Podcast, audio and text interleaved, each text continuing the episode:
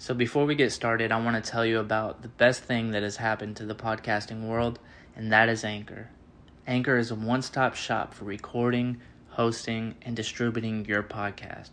Best of all, it's 100% free and ridiculously easy to use.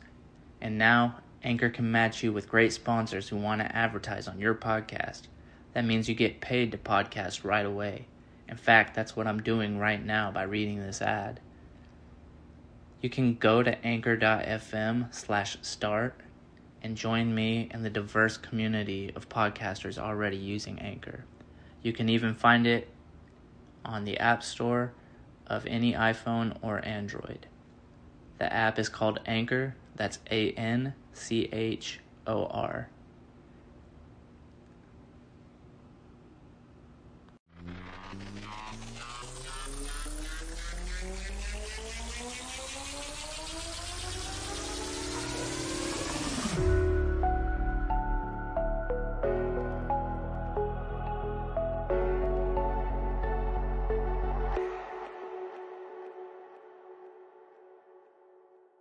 don't you hit us with that intro again, Isaiah? All right, so we are back with another episode of Detox America podcast with Carlos Ramirez, part two of raised. Motherfucking. That's right, raised in the U.S., deported to Mexico. So the last uh, place that we had left off with was you were in the in the process of being deported. You had been transported over the border, dropped off, Right. And intercepted by a cartel. The cartel? Right. Is it just one? I'm sure there's many. There's yeah. Um, So so the, in, in that particular area, uh, I'm not going to get into too specifics just because it, uh, it is a you know it's a safety issue. yeah, yeah, Right. absolutely, absolutely. Yeah, I, I, I should have thought about that. Uh, in that particular area, uh, it is controlled. Uh, it's in my understanding that uh, that's the most dangerous area in Mexico. Um, so the state of Texas, uh, the state of Texas has two points where they they drop people off, uh, deportees. Mhm. Um, I believe it's uh, the border cities of Juarez and El Paso, and then. Um, no, no, no. I'm tripping. Uh, there's there's actually uh, quite a few points that they drop off. Um, but the one, the, like the two biggest ones are going to be Juarez and El Paso, and uh, Laredo and Nuevo Laredo, uh, which is like in the valley area of Texas, the the very very peak. Um, so, um, I got dropped off in Laredo. Um, they basically like they they strapped me up to a bus. Um, it was like a 16 hour drive because we like had a bunch of stops picking up people from other facilities and stuff. And um, uh, mind you, uh, I I had the mumps uh, contracted. Uh, there was Right, some. Uh, right. there was like three Cubans that came in to the facility and um, they um, they basically infected everybody, in there. So uh, the week that I was actually supposed to be leaving, uh, I was the only one in my in my unit that caught the mumps, and so they isolated me in uh, in a tank, uh, like a medical tank, by myself, um, where I, I spent a week uh, not being able to use the phone, mail, all of that good stuff. Um, I went to court, uh, and I signed the deportation papers. Um, they they strapped me to a bus. Uh, they put a mask on me. Uh, they told me that if I was to remove my mask at any time while I was on on the trip, uh, they would hit me with some pretty mean charges. So um, eating was kind of a pain. And um, when I got off the bus, man, I had like a huge mark because of the mask and stuff. It was hard to breathe. And What kind of Um, mask did it, was it? Like, kind of describe that a little bit. uh, it's I don't know exactly what they call. It. I think it's like an M something or what whatnot. Um, the the really like big ones, the um, um, the ones that we're supposed to be using for COVID, actually. Oh, the N95. uh, Yeah. something like that. Yeah, I'm not uh, familiar with. Is that the name, little box but- on there? A little box on the mask. Yes. Okay. Yeah. Yeah. Yeah. I know what you're So- talking about. Um. Anyway, so uh, I had like a huge mark from that. Uh, they gave me like some antibiotics. Uh, I'm not sure if that has anything to do with um, with the mumps uh, curing it or whatever. Um, but they gave me those. Um, they they put them with my with my property, and uh, they they took me to the border. Getting getting to the border, we were like met by like this. Uh, I guess it was like border patrol or something, and they just kind of quick uh, quickly briefed us. They're like, "You're gonna walk across this bridge. They're gonna receive you on the other end. Uh, once you get there, they'll tell you um, they'll tell you where to go uh, as far as like." Um, you know, kind of getting you started. Uh, but we suggest that you don't leave the building because you are in a really dangerous area. So, you know, just stay in there and wait for instructions. Um, now, once once we crossed that bridge, um, it was night and day. Like it was, um, it, it was really like welcoming process. Like um, the, United States was pretty much you know trying to just shove you out of there. All right, go ahead and go. Um, and the people on the other side were extremely helpful, really friendly. Um, you know, um, we we got there and immediately where people were like, "Hey, look, there's there's food here. Um, the bathrooms are over here. Uh, if you need to exchange money, um, try not talking to those people. You know, wait until you get inside the building and such." And um, so we go inside the building and there's like all kinds of like government officials there, uh, people that are working inside the building. Um, and they're like, if you need to use the phones, the phones are right here. Um, dial 001 to get out of the country or whatever if you need to call the states. Uh, if you need to call uh, whatever, just make sure that um, you use the right state code. Um, you're to get in this line for this thing or whatever. They, they briefed us pretty good, pretty much. Uh, they gave us like a sack lunch, uh, and then um, they they were really helpful um, once we got there because they uh, they helped us get like IDs um, and like a temporary like a, they were like paper IDs, but it, it, pretty much like if you know if we were to get stopped on the way to where we were going, um, they would be valid for their hey you know I just got deported we just oh, we just got in the country we don't have any documentation um, or any IDs uh, we're working to get that so um, those those papers were really good for um, when we went to the certain offices in our uh, our certain states where where we were going. Um, it, it's kind of a pain in the butt to get um, you know, like a license or an ID or something like that. Um, so those papers would, uh, would help in that process. Uh, it's some kind of like uh, identification saying that, you know, hey, we just got here and stuff. So, because um, the process is a little bit different. I think particularly for me uh, in my state, I needed like two witnesses to go with me saying that I am who I am. Uh, I had that paper with me uh, and then where I was going to be staying and such. But, um, you know, they gave us all that. They gave us a bunch of information. Um, they basically briefed us really quick. They're like, look, you were in a super, super dangerous part of Mexico. Uh, we suggest um, there there was like this like immigration house um, for I guess new coming deportees. Uh, they they try to recommend us getting a ride before if, if it's before five o'clock. Um, you know, and, and you got somebody coming for you, then then good. But you know, if it's after five o'clock, we uh, and you know they're not going to be here in time, we recommend you go to the immigration house because it it gets pretty dangerous. Um, and they didn't really want to get into too many specifics, um, but you know I started to get scared a little bit. So did your dad thankfully get there before? Me, yeah, thankfully for me, my, my, my people were already on the way. They were kind of on top of everything, and so um, my dad and my uncle uh, were coming to because they didn't they didn't really have too much information uh, just because the um, the facility wasn't allowed to like be like oh yeah he's leaving at this time or whatever uh, because it's a safety issue for them as well. Um, so they couldn't tell them much.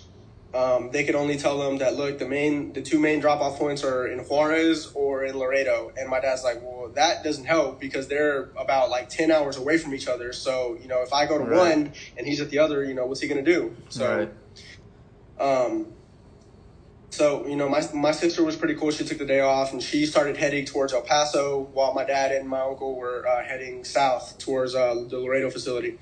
And um, thankfully, I was at Laredo uh, when my dad got there. Um, I, I could already like see the like the change in demeanor. My, my dad's a pretty calm guy. He's a pretty confident, calm guy. Um, he always like t- is, is really respectful when he talks to you with like with patience and um, he he'll always let you speak first before you know he says something but when he when he got there he was like you know shut the door lock the door you know windows up and stuff and uh, i had earrings on and uh, he's like take those out of your ear right now like immediately right now. We don't we don't wear those here like take those off right now. And i was like yeah okay you, you know i i no, normal stuff that I, I, I wasn't thinking you know was a big deal and um, he's like, uh, he's like, and you need to change shirts. And I was like, why do I need to change shirts? He's like, because they're gonna know you're not from here. Like, yeah, you, look too American. Yeah. Yeah. And so he's like, you need it. And so he gave me like a polo shirt or whatever. And so I changed and stuff. We went to the bus station. Uh, like immediately we went to the bus station because uh, my, my dad and my uncle had to get back to work in the States. And so he's like, yeah, we're, we're going to have to uh, put you on a bus and you're going to have to go from, from here. The, the state that we were in was uh, called Tamaulipas, which is like the border state of like South Texas. The, the following state is going to be um, Nuevo Leon, which is where one of the biggest cities in Mexico is called Monterrey. Uh, it's kind of like a really big Mexican hub. Yeah. The I three know- big ones are going to be. Monterrey, Guadalajara, and Mexico City, which is like the three biggest, uh, most wealthiest states in, in or cities in Mexico. But um, anyway, um, the entire state of Tamaulipas is pretty much controlled uh, like narco territory. Um, and so Is that we where got, you were? we got to, is that where you were passing through when you? Because you yeah, had to go. You, You, you have to go through. you have had to get go to Guadalajara, right? What's that? Sorry? you're you were trying to get to Guadalajara. Yeah, uh, yeah. So b- before Guadalajara, you know, we have to get on a bus to go to Monterrey, uh, which is like a safe zone. Uh, Nuevo Leon is like they they haven't had uh, problems with cartels or anything. Uh, their their state government has been pretty good about you know the, their police and stuff. They've been like pushing them out and stuff. So uh, in the last decade or so, they've been really good about you know state wise about that uh, that issue. Tamaulipas, however, um, is a completely it's it's a narco run state. So um, once you're out of there, you know you're you're kind of in the clear. Uh, once you get to like Nuevo Leon, but uh, while you're in there, you're it's so controlled that they know everybody coming in, they know who's leaving, and so um, anyway, long story short, when I'm at the um, I'm at the bus station, I'm trying to get a bus to uh, Monterrey so that I can take a bus to Guadalajara, then go to the smaller state where I'm from. Um, once we got to the station inside, um, immediately we're uh, we're at the counter and three dudes come up on me and my dad, and they just kind of interrupt my dad talking to the lady um, on the computer, and he was like, "Excuse me, um, where's he going?" And so my dad didn't really understand him, and he like he, he didn't really hear him because he was mid sentence with the lady, and he was just like, "Oh no no no, I'm I'm okay here."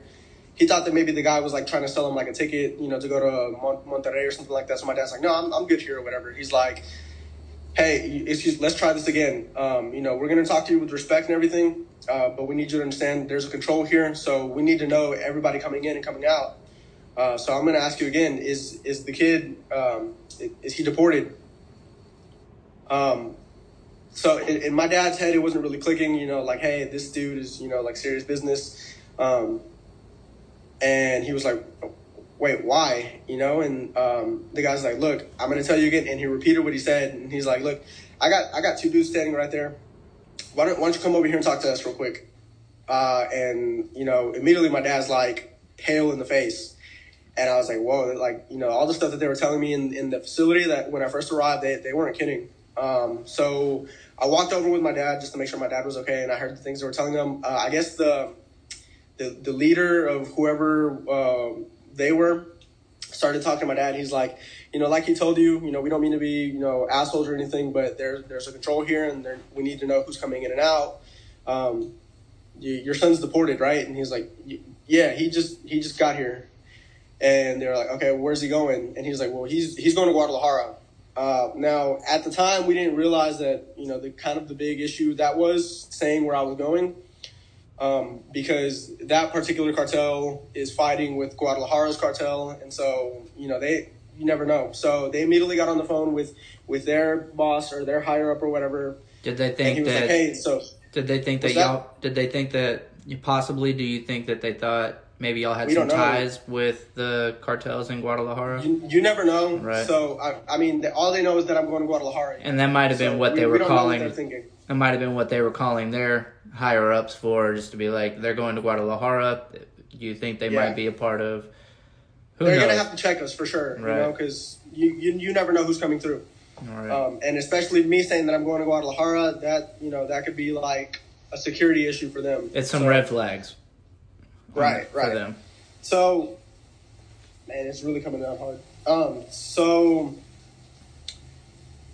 when, once he got on the phone, he you know they they pretty much asked us everything. How old are you? Where are you guys coming from? And so and so. Um, so he's telling me, hey, the, the kid's 26 years old, or he's 25 years old. Um, you know, the dad and the uncle are citizens of the U.S. Uh, and he's like, well, go ahead and let them go and um, take the kid. And, uh, well, they got us into, we, we were in the truck when we were having this conversation with their higher ups. Um, me, and my uncle, and my dad. They got us into the truck, and then um, when he was on the phone, he's like, well, let them go and, uh, and, and keep him and just take him and um, I guess they didn't want to get into any trouble with you know like American citizens and s- stuff like that. Because uh, then uh, it's it's the U.S.'s issue after that. I'm, I think I think that's how it works. I'm not too sure, but um, my dad immediately was like, "Wait, hang on, uh, I, I, need you to call him back because he I need to take him. So you know what what do we need to do here? How you know how much do you guys want? Uh, because I I need to take my son." And they were like, "Well." well, let me call and see what we can do or whatever. Um, but I don't think he's going to want to let him go. So they they called and he was like, okay, well, you said they're they're both citizens, yeah, and he's he's he's brand new to Mexico. He's never been to Mexico, and he was like, no, he's never set foot in Mexico. Well, tell them to give us ten grand and and we'll let them go. No, no big deal. And my dad's like, okay, well, you can can you take us to like a, an ATM or something, and you know I'll get the money for you. And so they took us to an ATM he got ten thousand. That's that's pesos, not dollars. Yeah, but um, still, but, I mean, you know, we, how much? Uh, how much is we, that in U.S. dollars? Uh, it's gonna be roughly so like. The dollar is about 20 pesos, give or take a few. It fluctuates every now and then, just depending on the economy and such. So multiply that by 20, um, or I'm sorry, divide that by 20, and that's how much um, dollars it was. Okay. So, what about 500 bucks? yeah, something like that. Yeah, that's what it sounds so, like. um, so we paid them the money. Uh, they let me go. They're like, hey, you know, if they if they stop you further down the road, because they probably are going to stop you again, um, just let them know that so and so stopped you and um, and we checked you and you're good or whatever. They'll probably do like a quick phone call. I'll verify and, and you're good to go. Um, my dad was so paranoid that we ended up checking into a hotel that night, um, which while we were in the hotel, we were thinking, you know, if everything is controlled as they say they are, then you know we're probably not even safe here. You know, and my dad isn't. He was in a pretty big pickup truck, so he was just more afraid that they were gonna like take the truck too because, you know, we're um, we're just not in a safe right. area. So, so to, my to, dad was up pacing the hotel to, all, all uh, night. To paint a picture for the audience, were these cartel members were they armed? We we don't really know if, okay. if they were. We we, uh, we when, but it's just best not to, you know. Right. Um. So my dad's up pacing the entire night. Um, I'm I'm fading in and out of sleep because you know I'm paranoid too. And then um, you know, come morning time, we, we woke up pretty early. We had breakfast and and we booked it out of there. Um, now mind you, the next day was was my birthday. Um, so my, my dad's like, you know, there's no way that I'm gonna put him on a bus again. I just I can't do it uh, he was talking to my uncle and he was like, "We're gonna have to take him to Guadalajara, which is quite a way. It's quite a drive. Uh, it was probably like twenty three some odd hours, oh, like shit. that. Wow.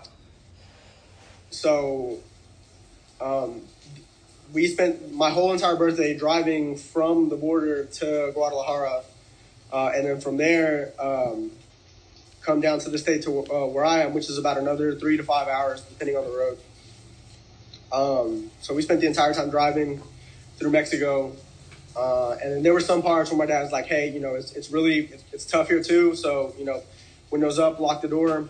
Uh, but then other parts was kind of pretty relaxed and chill. So, so it just you, really depends. So you got where you needed to go. There was no other run-ins or anything. No. Okay. So um, now, like from here on, like we we we've we understand uh, you know, you being raised in America, uh, you know, what happened with your deportation, how all that went down, and now kind of like for this uh, little part two segment, um, yeah, really just kind of want to know, uh, like, what are you doing now? Like, how have you adjusted? Uh, what's life like for you now? Um, we know you're you're you want to come back to America, um, and I'm sure right. you're, you're working towards that. Um, but yeah. kind of just how have you adjusted to life there in Mexico? Right. So uh, when I first got here, you know, I was pretty anxious, trying to find different ways to come back, uh, looking into like legal issues and um, just trying to figure out what exactly I'm going to be dealing with uh, for the next however long. Um, talking to different friends who have connections, lawyers, stuff like that, uh, and then. Um, you know, worst case scenario, if I if I can't come back legally, trying to find another way to come back. Um, I, I was really anxious and like uh, pretty desperate to come back uh, because uh, at the time I was in a really serious relationship. Um, you know, her being back in the states and uh, us trying, you know, being in the middle of like trying to move to the next process. You know, thinking about marriage and stuff like that. Uh, we were pretty serious, and so. Um, I was really anxious to find any any which way to come back. Um, my parents here are like, hey, you know, like you, you need to relax, you know, because you're not you're not going to do it in the next right. couple of months. So right. Uh, I know you're really like anxious to get back home, but like it's count gonna, your blessings. Look, look yeah, where you're at. Like it's look gonna, at everything that just happened. It's going to be a kind of a drawn out process. Either no matter what, there's no forcing it. It's it's going to be a drawn out process. And it was just you were fresh there and you just wanted to be back frustrated home. and I missed yeah. my girlfriend. And, right. What ended uh, up happening? Back at, like, sorry, what, that? what ended up happening with her? Like, y'all are y'all still talking? Are y'all still talking about like? If, nah, actually, came... this week it'll be an entire year since we since we last spoken.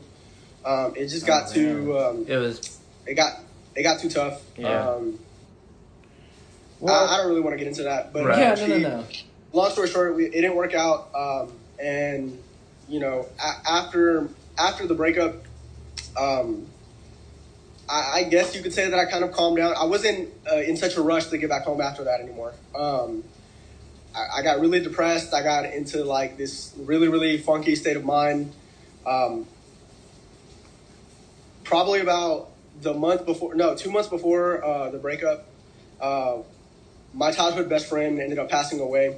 Mm. Um, and so I, I, went through like the biggest depression of my life. Yeah. Uh, you know, having everything taken away from me, my house, my car, you know, losing my job, all that, um, losing my entire life from the United States, being in a new country, trying to adjust how, um, you know, how things are done here. Uh, and then the pretty serious relationship that I was in, uh, not working out, uh, I got really, really depressed and um, just wasn't getting out of bed, wasn't eating. Um, had the anxiety at night, the depression during the day, and stuff. You know, uh, too tired to do anything, but you know, you slept all day, so you really can't sleep anymore. But you really wish you could because of the way you're feeling. Right. It's just, it's just not going away. And this was like um, the first, maybe what, like three, three, five, six months you were in Mexico. The probably I, I am gonna go ahead and say the first year. Okay. Um, I, I hit my my year last March. Okay. Um, and and the whole time you were kind of just spent in this like suspended animation of of reality where you were just hurt, confused, didn't know what to do from here on out, and had no real motivation or drive to. Uh, well, after the way it happened was um, probably around April or May of last year. Um, is is when uh, well, actually, I'm to go ahead and say when I first got here, probably around March. Um, initially, me and my girlfriend broke up. Uh, we went probably about a month without talking to each other. Um, in that time, you know, I was like, well, you know, whatever I got to do, if I got to get money to, you know, pay somebody to cross me illegally or whatever, whatever it is that I have to do, I'm to do it. So, uh, through family here, you know, um, they, they helped me get started. They got me a job at a restaurant uh, and I started working uh, and I started just saving up money. Um, from that first restaurant, some uh, I guess word spread around town or something, word of mouth. Um, word got around to the beaches that you know some some American kid uh, is working at a steakhouse here uh, in town, and he speaks perfect English. So um, this um, this friend of mine, who's a friend now, came from uh, from the beach into town into the bar area, and she came and talked to me. And she's like, uh, she's like, hey, you know, uh, my friend um, my friend said that she was talking to you here and you spoke perfect English. Um, she was talking to me in full English, so I was kind of surprised. And um, she was like this white girl, and um, to me that was like baffling. I was like, "Wow, there's are, are there more of you here? With, with, with what's going on? Where's this group of people that I need like, to get well, in? I'm I'm from um.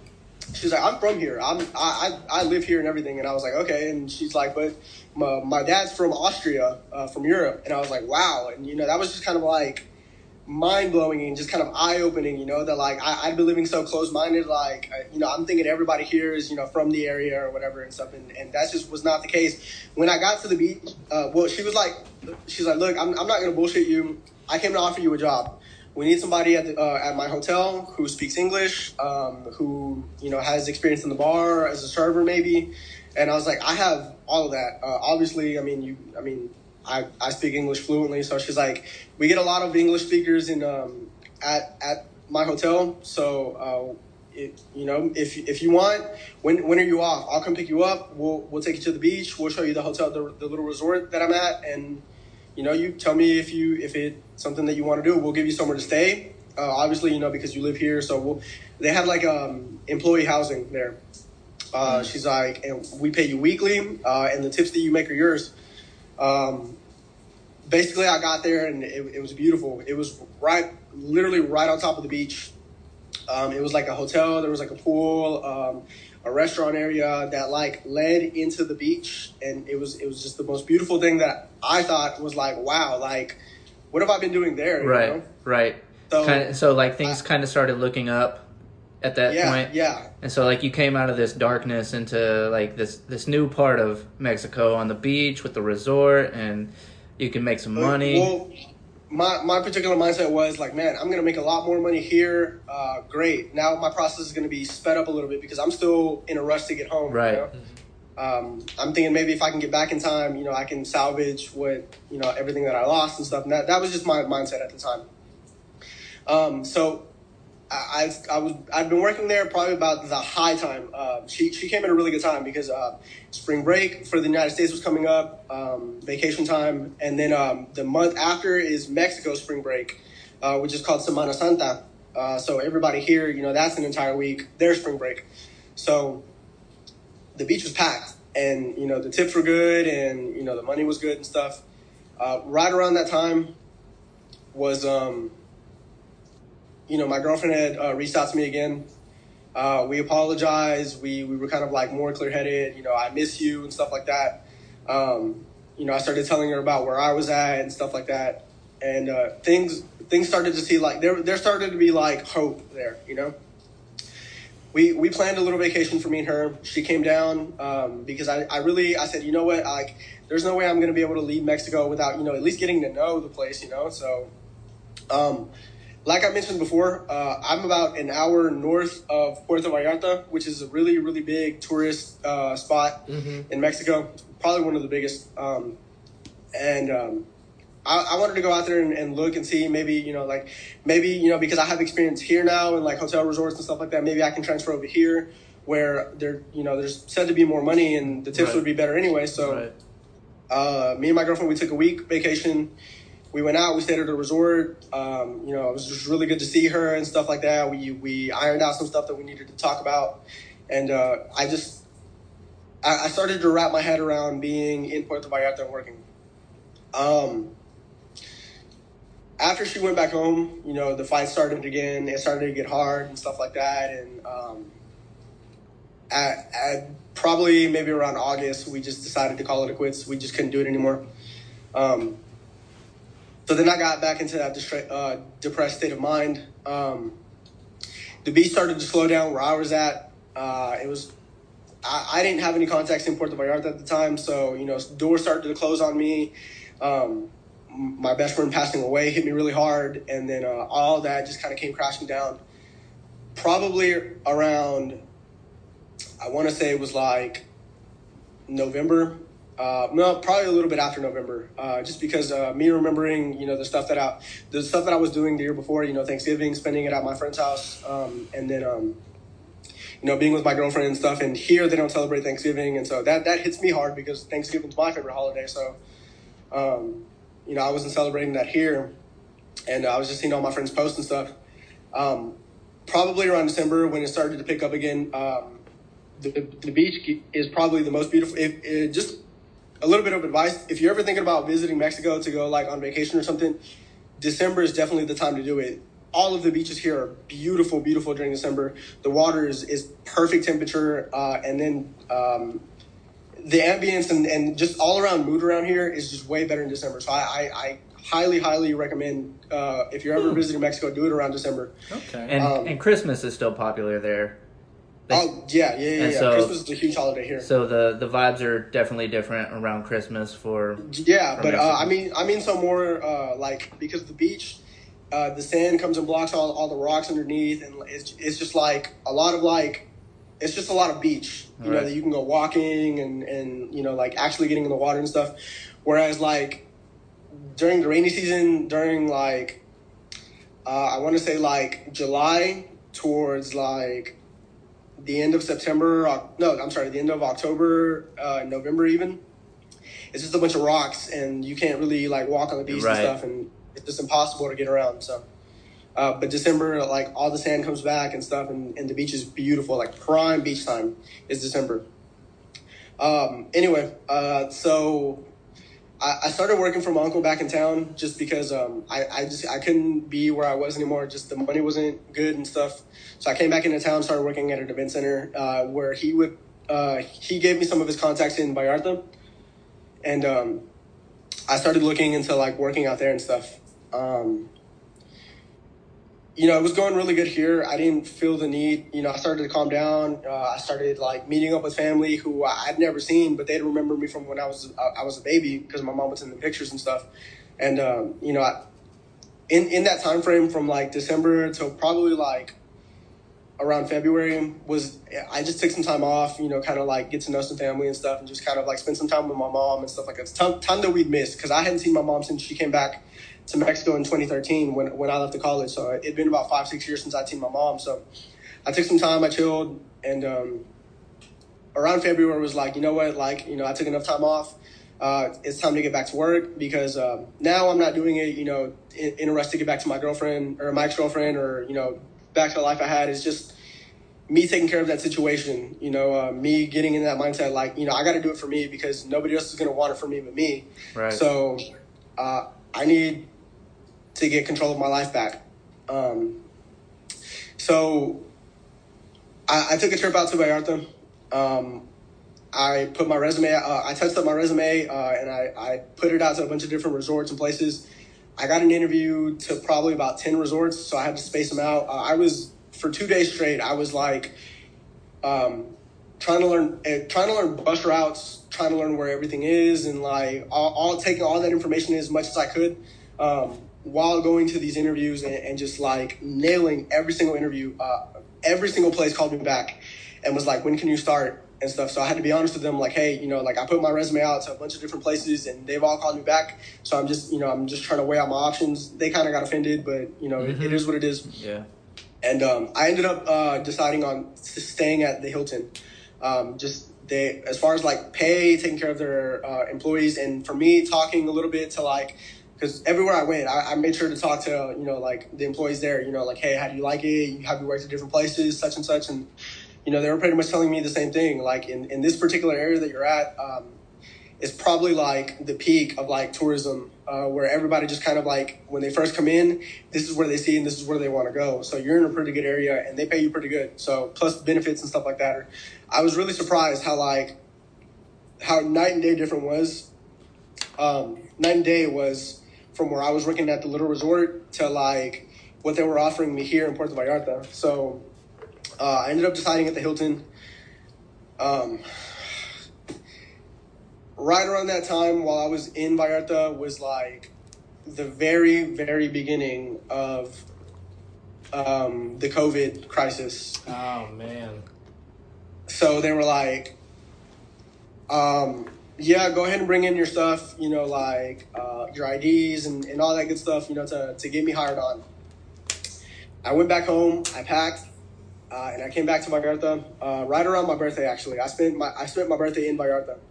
Um, the next morning, I went to go turn in my IDs and all that stuff, and they were like, "Hey, you know, like this is really embarrassing but we we just can't offer you. Uh, they they closed our um, our vacancies our vacancies here, and uh, we you know we just can't we can't give you the job because we're only working with ten percent of our staff now. So sorry, you know we you know, it's really mm. embarrassing, but we can't give you the job. Mm. Um, so I was, I, my mindset was like, you know, no big deal. I got ten other places that are hiring me. You know, it's, it's all the same. Something. It's the same situation for all of them. Every single place that I went to was the exact same. I, I was going to other hotels, applying at different places, and my mindset was like, you know what, just find something. And then, you know, the hotels are telling me no, and I'm like, I'm, I'm looking at this situation like, you know, I'm not going to find any hotel that's going to hire me right now just because of the COVID crisis. Let me see if I can find maybe some restaurants or something. Or everywhere, everywhere that I went was telling me no. I just, I couldn't mm. do it. Uh, I spent probably about a week uh, looking for anything, and um, I finally called it a quits. And I was like, I, yep, there's there's just no way. I got to go back home before it gets really serious, you know. And um, so I went back home. I spent COVID over here. Uh, the beginning of COVID over here, my dad came back from the states just because everything was shutting down in the states, and we were like in full quarantine lockdown. Um, just from that particular time, uh, I, I, I tried to like look at it more positive. Okay, maybe it's just you know, maybe it's just more time that I get to spend with my family. Um, uh, maybe I can touch on my resume. Maybe I can like start, you know, making friends, contacts somewhere else. Uh, maybe like a, a better touristy area, or you know, maybe it's it, maybe it's time that I start focusing on something else and maybe get, buckle down and go to school here or something. You know, like I'm I'm weighing my options. Um, there's always opportunity. You know, I don't know about work online, but I mean, you can definitely go to school online, and, and you could you could find some way to make money online for sure. But yeah, that's that's pretty much what everybody's doing here. Right. Um, so from the start of COVID to now, uh, I've just I've been kind of trying to weigh my options. I've been working out when I can. Uh, I've just been looking at things a lot differently.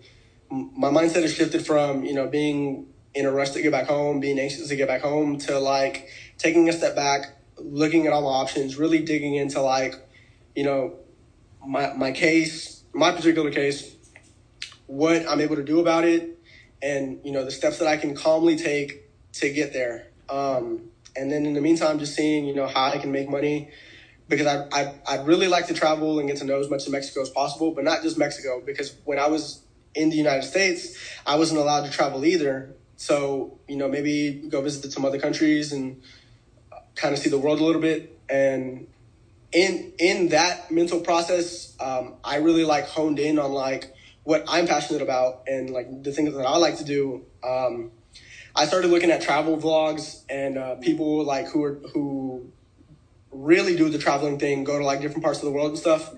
And um, I kind of got inspired and maybe thinking about starting my own like yeah. YouTube channel or something like that, where you know I travel and like. And you kind of um, just spend, you know, spend a week or two in different countries and you know experience, uh, you know, the culture in different countries. That'd be awesome, and and just kind of right. Get... My my gimmick behind that is um, because you know everybody has their own little signature thing, you know, like that, that they do when they go to certain countries and stuff. I think my gimmick would be, you know, because you know I'm not well off uh, and I I don't make a lot of money. It would probably just be money that I have saved up and stuff. Um, if you're somebody like me who you know who who loves adventure but you know is balling on a budget when you're going to these countries um, kind of making a vlog towards like the things that you can do you know like hey these places are really cheap or you know right. like if you're on a budget like i recommend you doing this this and this you know if you don't have a lot of money but you still want to go and travel and stuff and so that that that would kind of be my gimmick and kind of give give tips on how how to do that like in how different countries like how right. how you can make a little bit of money here and there when you're traveling in other countries because uh, I don't I don't know about that. I because I, I wouldn't be knowledgeable in that area, like how to make money while I'm in those countries. Yeah. But uh, just more so that like what my particular budget is, uh, and if I'm not trying to spend a lot, uh, little things that I can do while I'm traveling and stuff. You know, like be prepared uh, to kind of rough it. Yeah. And uh, staying at like capsule hotels and stuff like that. You uh you had mentioned that you also like you're super passionate about music as well, and so maybe you could tie that into to travel. You know, like exactly. the, the music scene in different countries and, and different cultures and. Uh, you know, their passion that, for that's music. Liter- well. That's literally the goal. Like, yeah. if, I, if I were to travel, most of the time would probably be to maybe like some music festival or something like that. Right.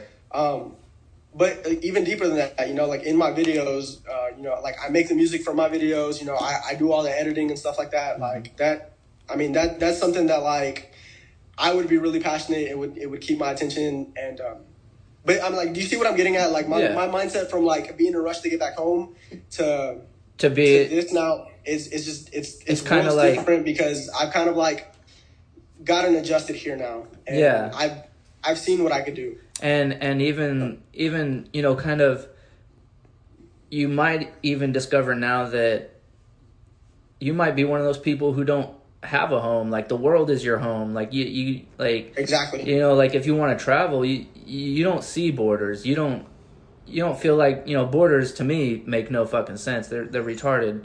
Uh but or right. I should probably not use that word being uh, politically correct and all but um, it's it's it's stupid.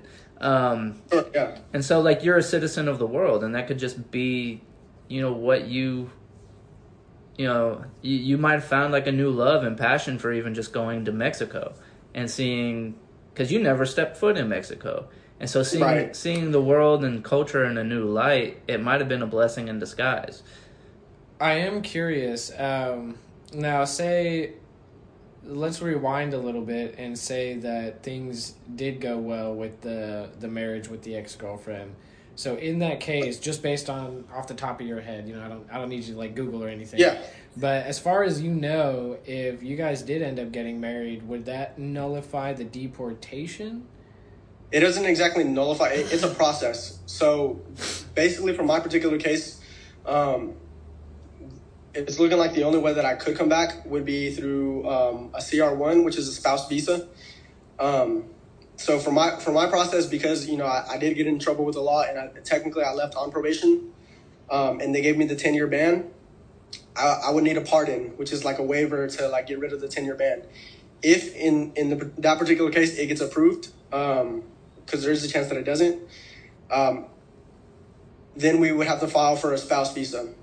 Uh, and then, you know, if, if our spouse visa gets approved, uh, then I come back. I continue my probation. Uh, you know, we're married. And um, I, I think because I'm there on a visa, like after two years, I'll get my residency. And then, you know, the process there into citizenship. Um, now that I'm married to a citizen, now I can apply for my citizenship and, and such and such. Okay, so you, you don't get to like, it's not like when the ring is put on the finger you're automatically no, on the road to citizenship. Yeah, no, no, no, no, no, no. So, what so, if, so, what uh, if that happened before deportation? What if, like, while you were still in America, y'all got married? Would, would um, that?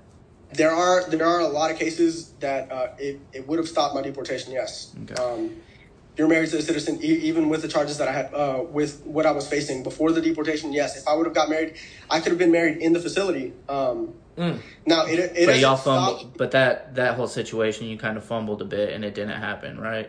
Uh, we we tried when when I was in county. Uh, she gave my lawyers the papers. Um, some something got messed up. Uh, I, I don't. I think it was like she didn't put my middle name right. on the on like the, the actual like certificate or whatever. Um, so uh, it didn't go through or something like that. Um, but I signed in the courtroom, so technically, like uh, my lawyer was like, because you're in the courtroom and you both are signing, um, it, it's a valid marriage. So that that uh, I don't want to say that stops your deportation. Um, it stops the, the process. However, if you if you've already signed for your deportation, that that doesn't stop your removal. Uh, right, you okay. being married, that you your marriage has to be like approved uh, and whatnot.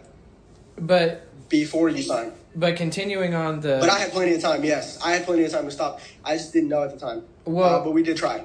Well, what I was gonna ask is like, so say hypothetically you got fully deported, but then finally after months of chaos, a hypothetical girlfriend comes down to visit you, and then you guys, I guess, get married down here and then try to go back. Would you face the risk of like I don't know double deportation? Would they try to detain you?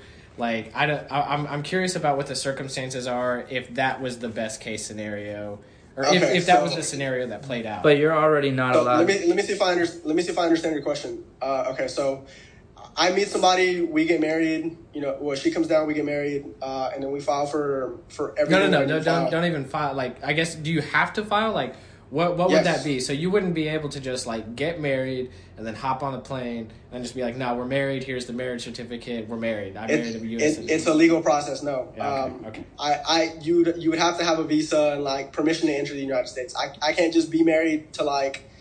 I, I, I feel like it's the same any anywhere you go. Like even yeah, I mean, I feel like that goes without any country. Um, yeah. Let's say I get married to somebody who, who's from you know from the UK. Uh, you know, just because I'm married doesn't mean you know I have permission to enter the UK. Right. Um, and I feel like it, visas and permission. I feel like it kind of goes without saying, but I I was just wondering how much you knew on the front end of that, having that being one of the options that you'd have to realistically consider. So so there's a legal process. Uh, you didn't have to initiate the legal process, so I'm assuming that there's, you know, you, you probably don't know the process in and out as well. But even in in that scenario, if you're you know if our hypothetical girlfriend for this situation came down from the right. states, got married, and you guys wanted to come back. Uh, first of all, it still wouldn't be a snap process. It wouldn't be like you're married, you're legal, come back. It's it's a it's an application process. It's an approval process. So there's a billion more hoops to jump through. But on top of that, um, what was I going to ask? With uh, with that being said, even then you'd still have to come back and complete hit the unpause button on your probation and um, still have to deal with all of that as well. Uh, exactly. In in the best case scenario, I guess we'll say, as far as I understand it to be. That that is absolute best case scenario. Um, the the the goal, yeah, the goal would be me me being married. Uh, I I guess to kind of put it on like some kind of timeline um, in, order for like the pardon and me getting the visas, as far as me getting permission to in the United States, you're looking at about anywhere from like six months to like two years, depending on your lawyer, how fast your case gets pushed through, and everything gets approved. Probably about six to two years. Now, somebody that's not in my position, um, for instance, like my dad, who's who's been there legally for about 18 years, He's had permission to work there. You know, for him to apply for his residency, he got it in like four to five months, uh, mm. just because you know he's never even had so much as a speeding ticket. So everything was just kind of fast. Like, okay, you know, he's been here 18 years. Like, he's eligible to even be a citizen, but you know, because there's a process, he's going to be a permanent resident for so many years now. Uh, and then after that, you know, it's his citizenship path, which I think is a lot faster uh, than somebody like, for instance, like my mom, who was never in the states legally. Um, applied for a visa, but because you know they, they have her on record entering illegally, um, no, you we're not going to give you a visa um, to visit to visit even. Mm. Now, what, the process there is my sister, who is a citizen, who is uh, a um, an adult, um, who is of age. I think you have to be like at least twenty one. Can apply to have her mom or somebody in her family come back to the states. Now the process there is extremely lengthy, and the one that you hear about all the time it's it's about twenty plus years process. Mm. Um, Man, so my my sister applied my God. a couple years back, um, and so now it's just a waiting game yeah. for my mom to get approved. So thankfully, everybody after me and my family is are citizens of the United States, except for me and my mom. Okay, so now with the hypotheticals out of the way, what is the plan? What is what is where are you aiming to be in say 10 years? What are, what are we trying to do now? Cuz I mean, I know you have a GoFundMe. I know that you're still in contact with everybody in the US, but things are looking up in Mexico. You know, you got some got some good things going, kind of coming and going with the whole COVID situation. So, what is your actual plan? Um for now it's to save up that money. Um the lawyer that I've talked to says that I have that I have a good case. I, I can fight the case. I wouldn't need to get married. Uh, it would just be you know because I've been there so long. Um, you know I've worked there. I've been there my entire life. Um, I, I have like a couple connections that are willing to say like yeah you know like we need him here for work. So uh, I would apply for a work visa. Um, long story short, pay the lawyer to to move my case uh, and start fighting my case um, drop the pardon uh, and apply for for the work visa to come back. Um, in that time, uh, because it is something that I'm working on, um, get married, and if I can do it that way, I'll do it that way. But if not, um, you know, I, I can do it by myself. Uh, but I guess to answer your question, the goal is to take care of my situation. Um, I want I want to go back, finish with probation because I had roughly about four months left on my probation, mm. and I'd been done. Um, like I said, when I went to the courtroom, uh, we were we were seeing if I could get off probation early because right, I was done right. with everything that I needed to do. Um, get that monkey off my back, go back to work, and just kind of take control of my life again. Mm-hmm. Um, but the the process that I need to take in order to do that, uh, I have two paths pretty much. Either I can do it by myself or I can get married. Um, either way, it needs to be done. Um, but in the meantime, you know, if, if I can't raise the money to that I need to pay for the lawyers and fight my case, um, I guess my backup plan would be the, you know the travel thing and um, just kind of what you talked about just now. You know, like I'm starting to see life here in Mexico, kind of get adjusted, wait out my time, and you know after ten years, see maybe if I can do it that way. Mm. Yeah. Um, before we finish, I there was something that I really wanted to talk and hope you know if you're not comfortable talking about it, that's fine. But um, I did want to ask about the cartel situation. We kind of talked about it a little bit, but overall in Mexico, I mean, of course, here in America, that is kind of a there's a spotlight on the cartel situation and what's going on in Mexico, um, and and the government and what's going yeah. on in Mexico. Um, do you see any light at the end of the tunnel? Are the governments there in Mexico doing any better? How is the fight for that situation going? If Man, you have you're opening you're opening one big can. really okay. So this is probably going to push us onto like some other topics. Uh, I was watching one of your uh, podcasts earlier. Um, not earlier today, but like uh, I think a couple days ago, the um, the one where you guys were talking about psychedelics and stuff like that. Right. Um, so, you know, when you talk about the cartel, uh, a bunch of different things go into that. Um, you have like your political side of it, you have the money side, and then the war on drugs. Um, now, with everything being so progressive in the United States, you know, us pushing to legalize, um, you know, like the, the, big one right now, the the cash crop, marijuana. Right. I I don't know the ins and outs of that and the effect that it had here on Mexico, but I, I can't imagine it, it's good for the cartels right. because with marijuana being legalized in the United States, being taxed, and being uh, a controlled profit, regulated Right. There we go. That's the word I was looking for. Being regulated in the United States, you know, it it's got to have some kind of effect on like the illegal drug war. That's going to take a lot of a lot of money out of their pocket. Maybe maybe right now, you know, like your regular run of the mill drug dealers aren't feeling the effects, you know, because um, in, in your guys' particular area, Texas, marijuana still isn't legal recreationally. Right. And so, you know, you still have that underground market where uh, the black market where pe- people are still, you know, selling and dealing and, and whatnot. Um, but in states like Colorado, where, you know, it's regulated, um, it's controlled, um, from what I've seen, you know, the crime rate is going down and the actual need for an underground market for marijuana is going away. Mm-hmm.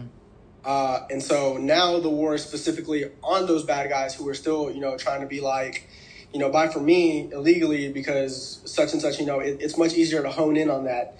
And, you know, people don't want to take the risk, you know, like it's sketchy, you know, going to somebody that you right. don't know. Right. And, uh, you know, I'd rather just go to the shop where I can do it legally and, you know, I, I don't run the risk of, you know, anything. Yeah. So, and, yeah. and usually, you know, where you're going to buy some marijuana from somebody illegally, usually they're involved in trafficking other harder drugs. Well, and it's my understanding that, and I, again, I don't know the, the laws from state to state, but I, I it's my understanding that at least in like Colorado and like California, maybe like Oregon, that you're even allowed to grow and sell uh, small quantities like personally. Like you're you're just allowed to have right as long as it's not like I think it's uh, I'm, I'm not even like an entire operation. Yeah, as long as it's as long as it's not a like an unregulated. I mean, it, it becomes more of like an agri- agricultural regulation than it does like a like a narcotics right. regulation. You see what I'm saying? There, so there's got to be some kind of like discrepancy there for like personal use versus like I'm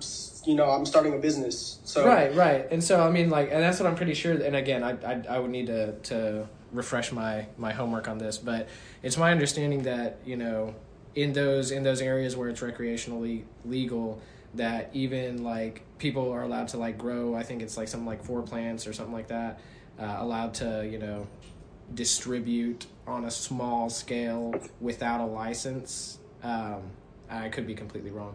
But um, so with that being said all of that it, it really seems like it serves to undercut undermine the the any any kind of underground markets. And I'll, again, it's my understanding that um, a lot of the excess from these markets is turning into our black market. So instead of you know coming from over the border, we're getting we're getting like homegrown black market products, but right. they're from they're from uh, legal markets. So they're from legal regulated markets that is just, just so much excess that it's just like everybody's growing it, everybody's doing it, everybody's selling it. There's so it's it's like a it's like the opposite of the gold rush. Like people aren't aren't like going crazy looking for this finite, you know, good.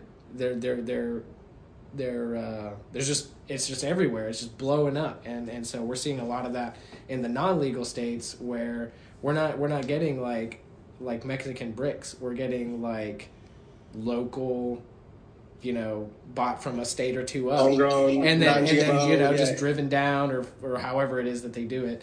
Um, so it's just like it, it really seems like it's it's becoming less realistic to. Yeah, it seems like it's becoming less like like excuse me, not less realistic, but like the uh, threat is being minimized by how you know by how heavily we're pushing regulation and, and legalization down here.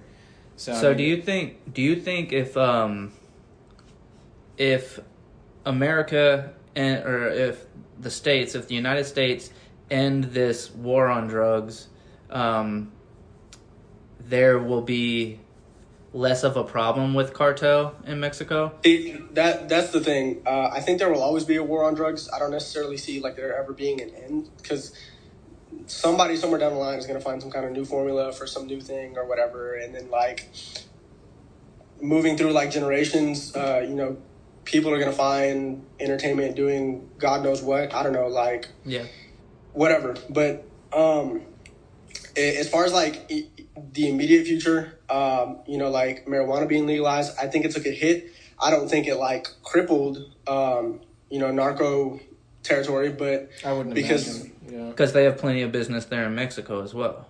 Uh, the, where the big money is, it's it's, it's in cocaine. Yeah. Um, just bottom line. Um, maybe like a tenth of that would probably be like the marijuana product, but the, the big money is, is cocaine. Right. So if so we got so so what you're saying is we got to legalize cocaine. if that that's where I'm going. Yeah. Um, I, I said that. I don't think it's that if, outlandish if of an States, idea. Well, oh man, the, if the United States were to ever like regulate cocaine, that that would cripple the market um, for Mexican cartels. Cocaine is legal here in Mexico. Mm-hmm. Um, a, I did a not federal know judge. That. I huh? I did not know that.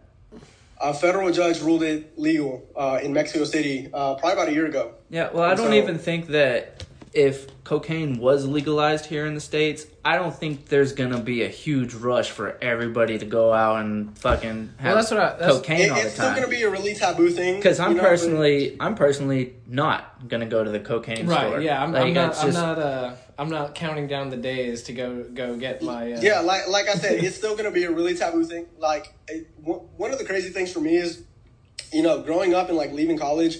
Um, you kind of just start to realize just just how many people are doing cocaine. Oh, yeah. Like it, it was mind blowing. oh, yeah. Just how how like I, I was I was so mind blown. You know that I've had friends for years, or I've known certain people for years, and and people were just so like okay with doing cocaine, and right. so I was like, man, that I I'd been so sheltered and living in a bubble my entire life because I I did not know this many people were doing cocaine. Now, um, my my point being um, you, you know what's going to be the next thing you know it, because even when it gets legalized, you know, cocaine is still one of those like really under the table taboo thing. You know, like hey, you know, I'm gonna go to the bathroom real quick type Right, of things. right. Um, so it, it it's not like it's gonna be like a booming market, but I mean there is a market there. Well, Um, just one like there thing- was, just like there was for marijuana. Right, and one thing that's what I was about to say is, uh, as long as we're speculating, you know, if you look at how legalization impacted uh, the the im the just the the explosion of of growth in research and development of of marijuana, you know, if you look at how many different forms we were able to create, how how uh, how much we were able to refine not only the process but the product that the process creates. We learned how much we can even benefit from Right. the plant. So so there like we- not even just the the bud, but the plant in so it's it, it serves to it stands to reason that with legalization or regulation um, to a certain degree you know even just decriminalizing it on the street and and allowing researchers and, and like labs to to study it you know assuming that there's some kind of benefit beyond the recreational for for cocaine. Um, you know I'm, I'm, using a lot of speculative liberty here but it ser- it stands to reason that that whatever it is that we're getting out of it now, uh, once the process becomes refined and regulated, that we could see you know uh, a much more user friendly version of it you know start to pop up. And a, much, even- a, le- a less taboo a less stigmatized you know medium with which to deliver the the, the rush of cocaine you know you might see it it, It just it just the bottom the bottom line with that is like when you're talking about any drug or just the war on drugs in general. Um, you look at countries like Holland, you know, like the Netherlands, who you know they Mm-hmm. Portugal, don't too. criminalize drug use. Uh, in fact, they you know they offer rehabilitation centers for people who you know you don't want to do drugs anymore. We're, we're going to come and help you. You know, like you walk into like any gas station or something, you know, they have test kits for all kind. You know, they like the way they tackle their war on drugs is is a completely different world from the way that the United States is, is tackling it. I, I think the main the main points there are, you know, like people are going to do it anyway. You mm-hmm. know, it's illegal, legal, regardless. People are going to want to do what they want to do, and you're never going to stop them. You know that that's their choice. We're all adults, and and we're able to form those coherent thoughts of like the actions that we take. And so their mindset is, you know what, we're we're gonna protect or we're gonna we're gonna help our citizens, uh, you know, because they're still gonna do it, but we want them to be safe and, you know, in, in case of any kind of emergency, we want them to know that you know we're here for them. We're, we're going to help them, you know, like te- test your drugs. Make sure you know what you're putting into your body because as unsafe as it is, you know, we don't, it, it, it's, it's shady. I mean, something, you know, they could be putting, I don't know, um, Fentanyl. baking soda, vinegar. I, I don't know the recipe, but something not good for your body. Well, even a lot of- of reaction or whatever. So there's you a lot of- what you're putting into your body. Yeah, there's a lot of death here in the states with uh, you know doing cocaine and and drug dealers put, putting fentanyl in in the mix, um, Right. Which it, it's uh, very easy to overdose on. I saw a picture on the internet uh, when I was looking up, uh, just like what the hell fentanyl is. I saw a picture that like showed a a, a lethal dose, I think of of heroin, say, uh, compared to a lethal dose of fentanyl, and the fentanyl There was three. was- it was heroin, cocaine, and fentanyl. Yeah. right. It was and it was like a lethal dose, like in a vial, and the fentanyl was like Minuscule. it was like Yeah. The dust off of like like somebody just like it was it was in a dusty room and just went uh, and like caught a little vial like this with like three flecks of dust.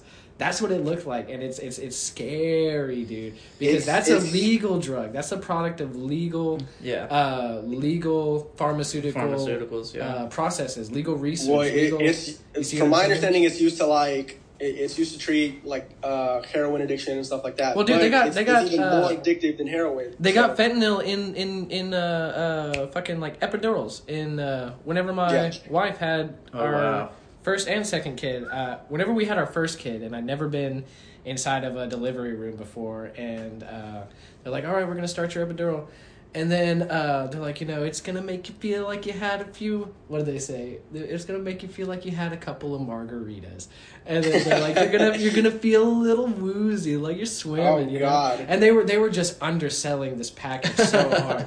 then they, they there's a there's a button that you can press, and you can only press it at a certain interval, so you don't like overdose you yourself. Get a little, but yeah, it'll, it'll dose you. So you press the button, dose you. Press the button, it'll dose you. Well, like three doses in, she's like, and mind you, this is like a few. This was like a, I want to say like an eight hour labor. It was like, no, no, no. Our first son was a, like a twenty four hour labor. It was a long labor, dude. Fun time. So it was like, yeah, we were there. We got there at like six or seven. Your poor wife, dude. No, we got there like seven or eight in the morning, and then we didn't. Or get, Chelsea. We we weren't done with the with the birthing process until like six or seven the next morning. But anyway, uh, so so they're they're uh, setting her up. They got her you know jacked up to the machines, and um, I I was she was just like Isaiah, what what is this? And I'm just like, it's it's your it's your epidural, it's your you know, it's your meds, doped it's, it's your medicine, you know. And oh, then I go man. and I look at the thing and I'm like, what is in here?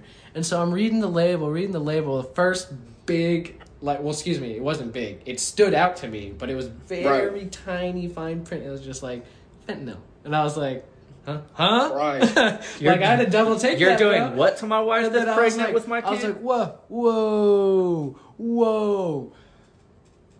Uh, Doctor, nurse, you know, yeah, y'all got y'all got like the stuff that's killing lethal, everybody in here. Lethal like, drugs. And but then I, it took me a second. I kind of calmed down for a second. Like they know what they're this doing. Is, this is a hospital. Yeah. They right. They like know, they what, know they're, what they're how doing. to dose it. They know how to right. dilute it. You know, but when I first saw that dude, it was like all of the red flags. I was like, isn't that the the stuff that killed like five celebrities right. this year? You know what I mean? Like, right.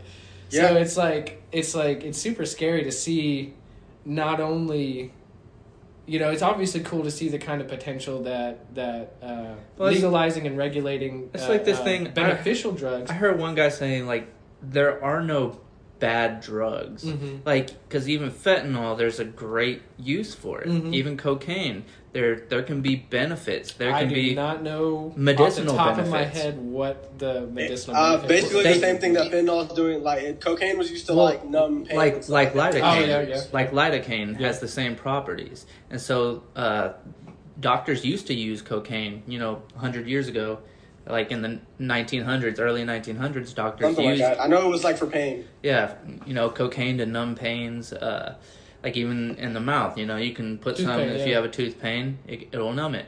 Uh, So there are there are positive like there's no bad drugs. It's just the way that we uh, use them and the way that we abuse them. Right, and that's what I was gonna say. Is it really sheds some light on? You know, we we have a great example with marijuana on the, uh, you know, not only medicinal but also recreational uh, variety that we can deliver it.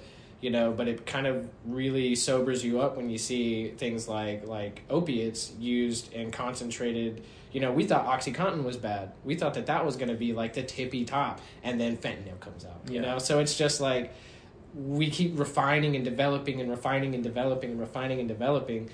Um, but the only way that we're able to do that is if we have the legal wiggle room to allow researchers to, to research and we allow doctors to review it and we allow scientists to, you know, do do their, their science, you know? And So- and you have you have a really good point to that when you when you when you say like we're with marijuana like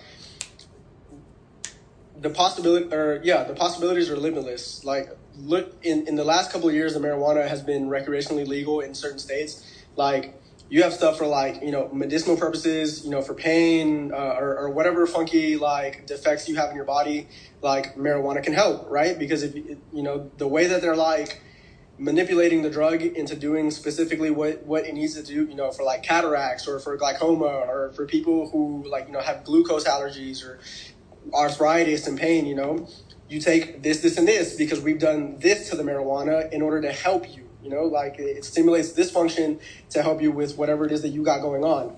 For insomnia, you know, okay, yeah, we have this kind of strain, or this, uh, you know, we have these edibles, or uh, you know, if you don't like that, then we have these kind of like oils and creams and stuff. Mhm. You know, like the the possibilities were the sky was the limit for what we were going to be able to do with marijuana, but we weren't able to like see that way back in the day because you know it was illegal and no absolutely not you know and then we started research and we started funding these things and we started regulating it and we found out all these possibilities that we were able to like you know from from marijuana you know like a couple years ago people would be like are you crazy like um uh a, a, marijuana cream that's going to help with my arthritis, right. like you, are crazy talk. Yeah, you know? twenty years ago, so, that was not even a.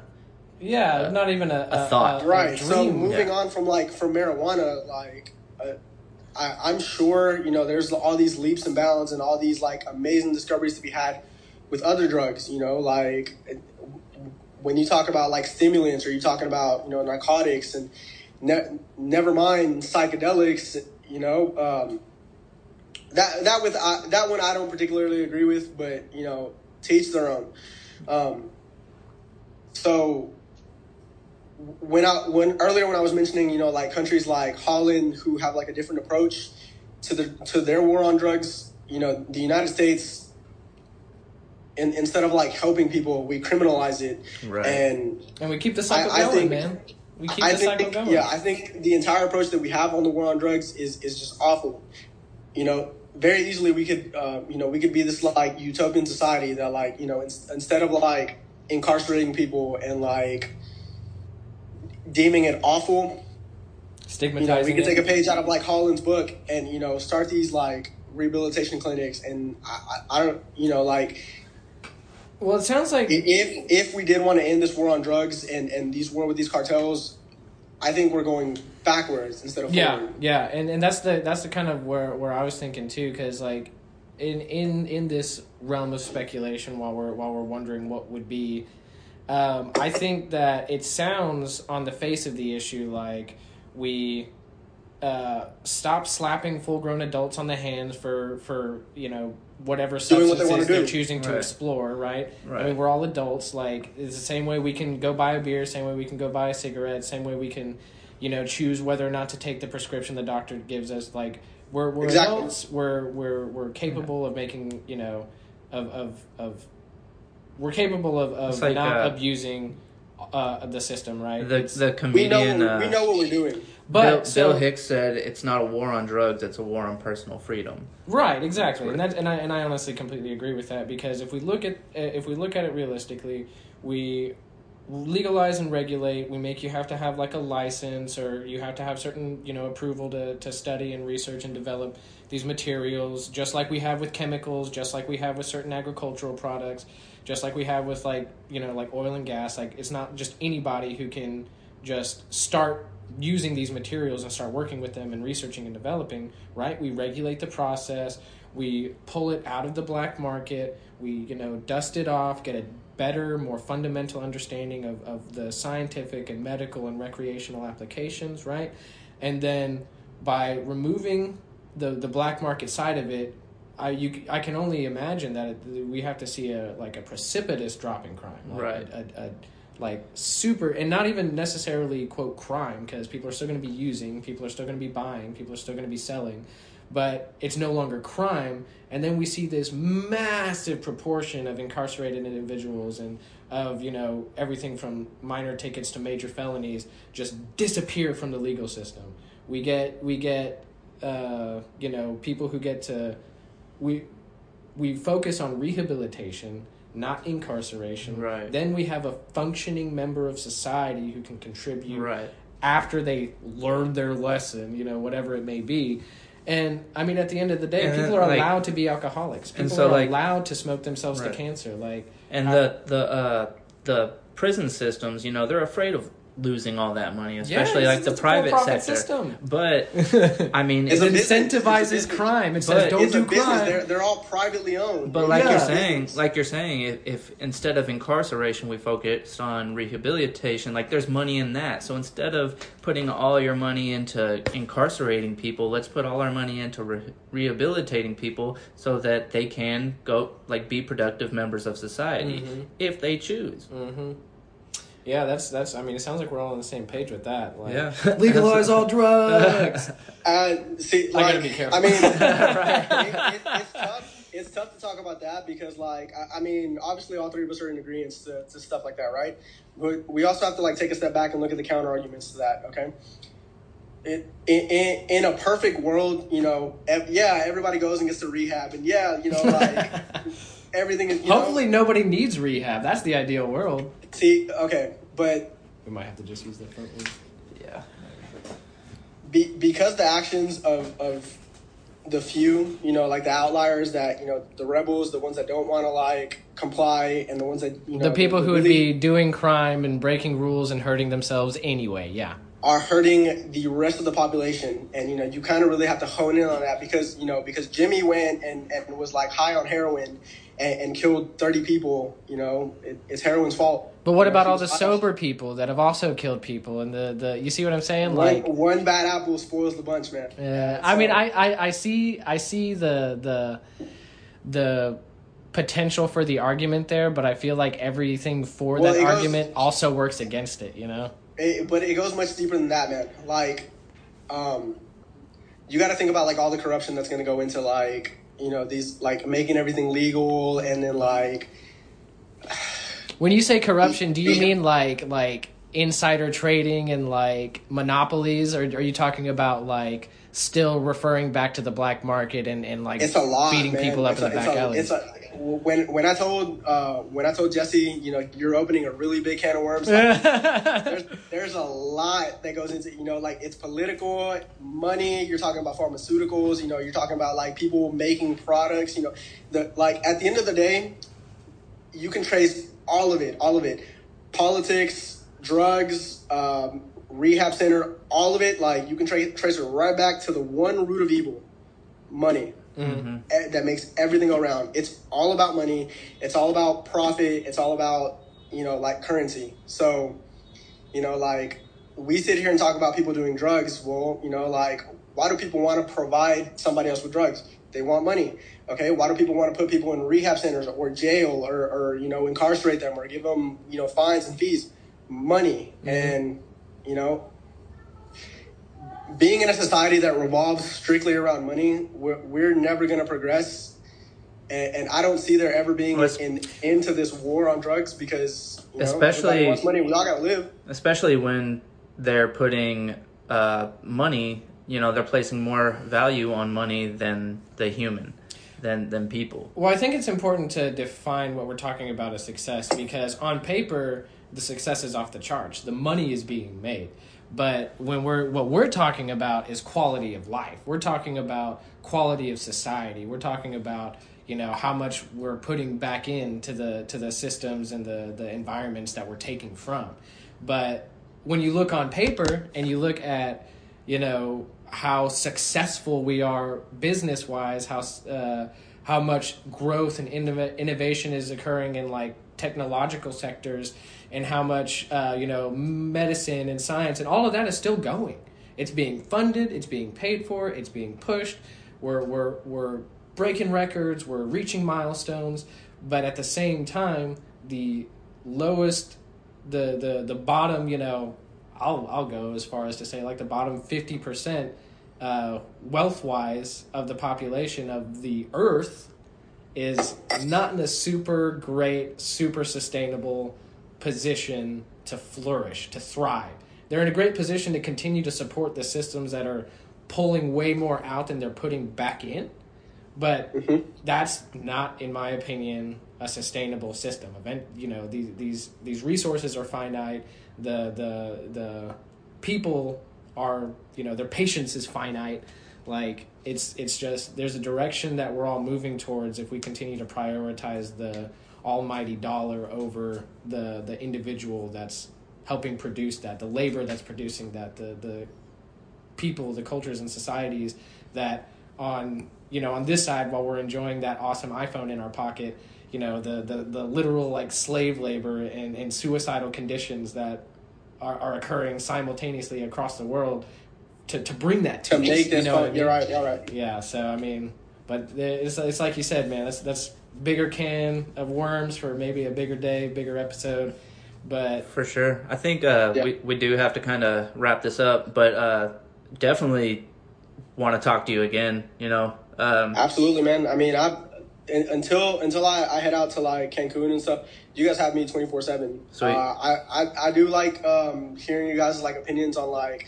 Um, like, like I mentioned, the other episode that you guys had um, with the psychedelics and stuff like that, because I got plenty of opinions on right. like politics, drugs, and all that. Well, even even just even just apart from uh, telling your story, being ra- raised in America and deported to Mexico, apart from that, you're you're a very interesting, a very smart guy, and and you do have some great opinions, and even you know further on down the road, having you back on and and just you know exploring ideas like that, that would that would be amazing.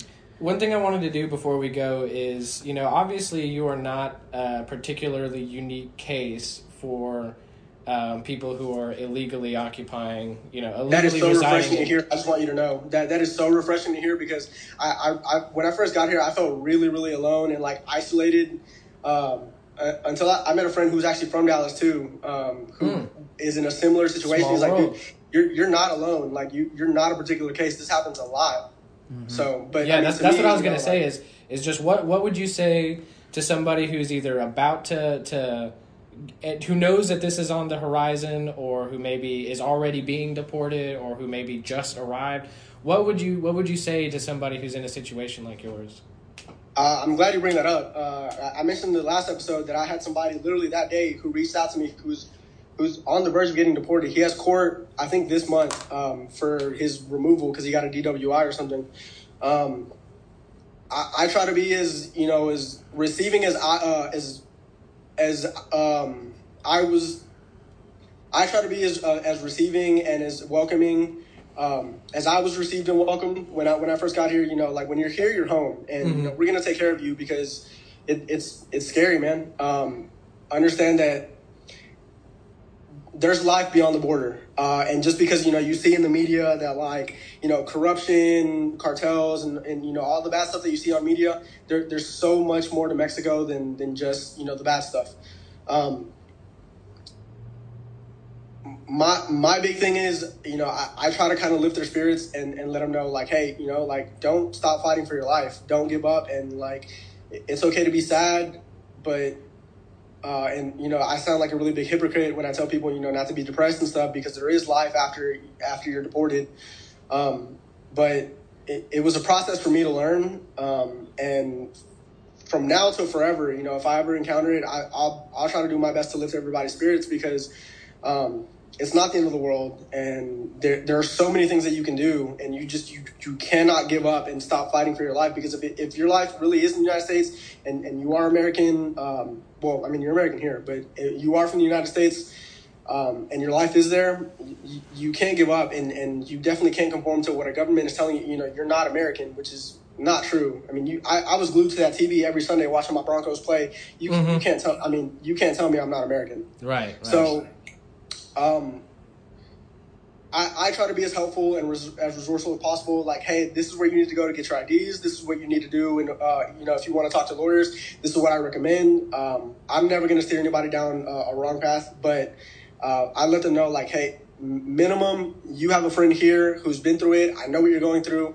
You know, I know where your head's at. Um, and, and you're not alone because it happens a lot. So uh, I just, I try to reach out and try to be a friend to anybody that it happens to because, um, you know, that's something that I really needed. And not that I didn't have it, but I guess I'm trying to project out what what I needed at that time because mm-hmm. I know where my head's at. So um, I just try to be as understanding as possible and try to help the next person because that's what it's all about, man. Right. Like yeah. pushing forward, and you know, if you if you see somebody struggling with something that you went through, um, you kind of have a soft spot for that person, so you want to help as much as you can. Absolutely, that's beautiful, so, man. So keep your head up don't wear flashy clothes, take your earrings out, and as far as as far as getting to the to the border, uh, there's very few that you can. They're gonna know that you're not from there. Yeah. Like they're they're gonna know. Um, but try just try to keep yourself. Be cool. Uh, I, my my heart goes out to the people that don't have anybody, you know, in, in mm. Mexico. You know what I mean? Like my friend who reached out to me the other day, he's like, all my family is here. To, I don't know what I'm gonna do. You know, if I get deported, I don't have anybody there. You know, so I'm seeing if maybe I can, you know, meet him at the border or something because I kind of know how it goes. But you know, I might be there for him or something, um, or I might know a friend in that area that could probably help him out or something. But you know, my heart goes out to those people who don't, you know, they don't know Spanish, um, Isaiah. people that uh, they don't know anybody in Mexico. They've never even set foot here, you know, and you know they're they're being told you're you're not you're not from here. You need to go. You need to go back to your country. Yeah. What do you? This is my country. What do you mean? You know. So yeah. that's horrifying and like scary to think about. You know. Mm. Absolutely. So like imagine one of you guys, you know, being like being deported to like I, I, don't know, somewhere in Africa, the Congos or something. Like yeah, or just anywhere, uh, like yeah, anywhere in the world or any third world country. What, am, what am I gonna do? You know, I don't know the region. I don't know the language. I, what yeah. am I gonna do? Even French you know? Canada, shit. right. so yeah. it's scary to think about, man. Yeah, it was uh, it was good having you again, man. Um, we're For gonna sure. we're gonna do what we can to, uh, you know, keep putting out your GoFundMe I would, tabs on the situation. I would, I would love to, uh, you know, do the best I can to get you some support in that sense, and uh, you know, see if we can get a community together to help. You know, I was thinking even, you know, if we could get people to, you know, throw you five bucks every once a week, you know, um, or even if that's I can do it, that's you know, that's something that I'm willing to do. Uh, to help you in that I, situation, I would appreciate that, man. Uh, especially right now. Um, but like we like we mentioned earlier, man. Uh, I think things are looking up for me. Uh, and first and foremost, I got to do it for myself because I, am a man in my own right, and right. if I don't do it for myself, nobody else is going to do it. Right. So please, please don't think that like I, am just like defeated and life has completely beat me up because no. I'm a fighter, man. So yeah. if I, I would also like to extend to you guys, you know, if you if you guys have a passport and you're ever, I, I know you've been, but you know, now that uh, I, I will be out there and stuff, you guys can come visit or whatever, and I'll show you around just so you can guys can get like a better understanding of like what my reality actually is. Mm-hmm, um, I know sure. you know a little bit because I, I, know you were in Cancun not too long ago. Yeah. Um, there's a but, the first first thing you see when you get out, when you get off the get out of the airport in Cancun, you, you drive up to the like main main shopping area or whatever. There's like a cruise line right. that hops off there. First thing you see is a big old sign that says, "This is the fun side of Trump's wall." And I was just like, ah. That's awesome. I, That's I mean, Mex- don't get me wrong, but Mexico has it, has its perks and, it, and, and it's great. It's it's it's not a completely different. Like you're still in America, you know. Mm-hmm. So I mean, there there's a lot of similarities. It's just we have a slightly different way of doing things here. Yeah. So yeah. for the the biggest and probably the most like noticeable difference here is that like in in the states when you go to a restaurant, there's like you know there's rules about like over serving you and, and you know, stuff like that. Like, here, they will literally drink you under the table. They will do that. They, they will, they will bring them and bring them and bring them until you drop. Yeah. So. Oh my god! And then they ask you if you want to see the gift shop. It, basically, yeah, there is, there, oh, there is no ah, thing as like drinking rules here when you're drinking. So. Yeah. But awesome. Thanks again, man. I uh, super appreciate I, I, appreciate you guys having me on, man. Yeah. Uh, it was a lot of fun, and I, I, look forward to hearing from you guys again because I'd love to come back. Yeah, for sure, man. We appreciate it, and I'll take you up on that offer whenever I make it down to Mexico. A- absolutely. Oh, yeah, we'll make a we'll make you a group have, trip. You have a home here, bro. Appreciate make a group it, trip. Take a big old selfie. You have a good one, dude. take it easy, brother.